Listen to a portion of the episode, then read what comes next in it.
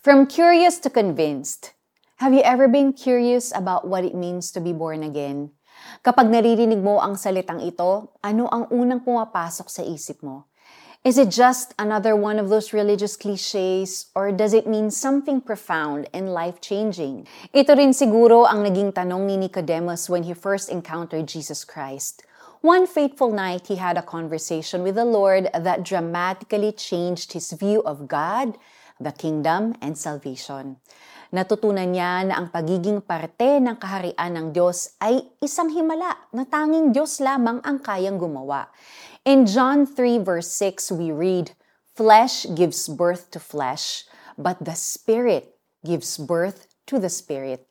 Ang himalang ito ay dahil sa dakilang pag-ibig ng Diyos sa ating lahat na maaari nating makamtan sa pamamagitan ng paniniwala at pagtitiwala sa Kanya.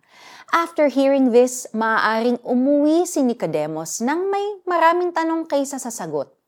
Ngunit ito rin ang naging daan upang mas makilala niya si Jesus. Hindi sa isang conversation nagtatapos ang kwento ni Nicodemus.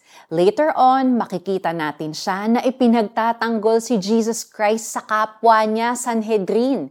Ipinahayag niya rin ang kanyang faith nung tulungan niya si Joseph of Arimathea na ilibing ang katawan ni Jesus matapos siyang ipako sa krus. His curiosity developed into conviction and later on to a public confession of faith. Curiosity about the divine is honored by God. Hindi na tinatanggihan ang lahat ng mga lumalapit sa Kanya. Kaya kung meron kang tanong tungkol sa Kingdom of God, kay Jesus Christ at kung paano magkaroon ng born-again experience, lumapit ka lang sa Panginoon at buksan mo ang iyong puso sa Kanya. Sabi nga na sa Jeremiah 29.13, You will seek me and find me when you seek me with all your heart. Let's pray. Dear Jesus, allow me to learn more about you and your kingdom. Allow your Holy Spirit to change and give me a new heart to follow and obey you. In Jesus' name, Amen. Kapatid, alam mo, curiosity about divine matters is an invitation for us to commune with God.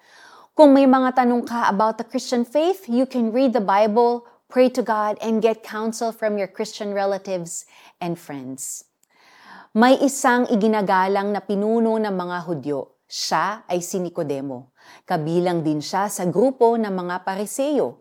Isang gabi pumunta siya kay Jesus at sinabi, Guro, nalalaman po namin kayo'y isang tagapagturong mula sa Diyos sapagkat walang makakagawa ng mga himalang ginagawa ninyo kung wala sa inyo ang Diyos. John 3 verses 1 to 2. Ako po si Sonja Khalid. God bless you and have a great day.